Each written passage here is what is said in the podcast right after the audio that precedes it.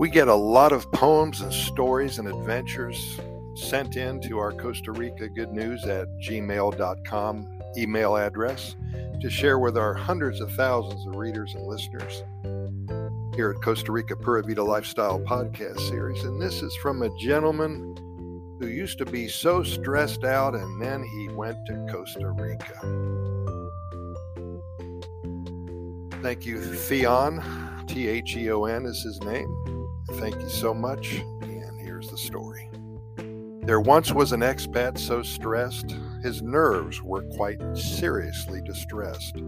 Living abroad was his dream, but oh, how things weren't what they seemed. His tension had truly progressed. In a foreign land far from home, he longed for a place to just roam. His stress levels were so high, and he let out a sigh I need to unwind, I must comb. He tried yoga to calm his poor mind, but found his limbs all intertwined. Downward dog became a mess. He couldn't achieve Zen success, and his stress remained quite enshrined. Next, he attempted meditation, seeking inner peace and elation. But his thoughts were a whirl like a squirrel with a twirl, and his stress faced no abdication. He then tried to blend with the crowd to let loose and laugh long and loud, but language was a barrier. He felt like an odd carrier, and his stress turned up to a cloud. Finally, a friend gave advice Find humor, it's really quite nice. Laugh off all your troubles, burst stress like soap bubbles, and your tension will shrink in size. So he sought out a comedy show where laughter would help him let go. With jokes and gags aplenty, he laughed until his eyes were plenty, and he stress, his stress began to plateau.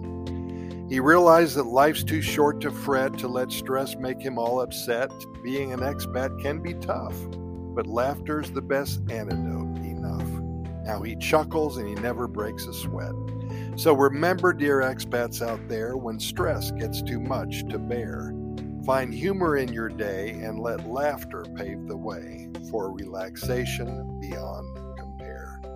I guess it doesn't matter where you are, but if you get out of your stressful situation, perhaps to Costa Rica, you'll find something that will make you feel a lot better. And at times, just like this specific poem said, at times when you come to Costa Rica, the first couple months are stressful because it's a brand new way of life.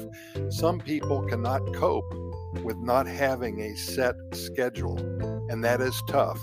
But you know what? Out of the hundreds and thousands of people we have assisted in moving to Costa Rica, 99.9% after they're here for three or four months, they get used to it. They get used to the Pura Vida lifestyle.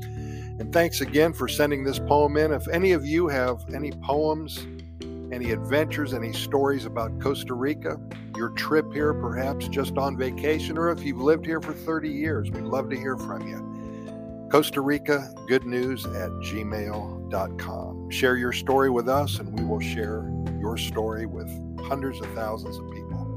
Pura Vida, thanks for listening, and we'll see you tomorrow. Hope you're here with us.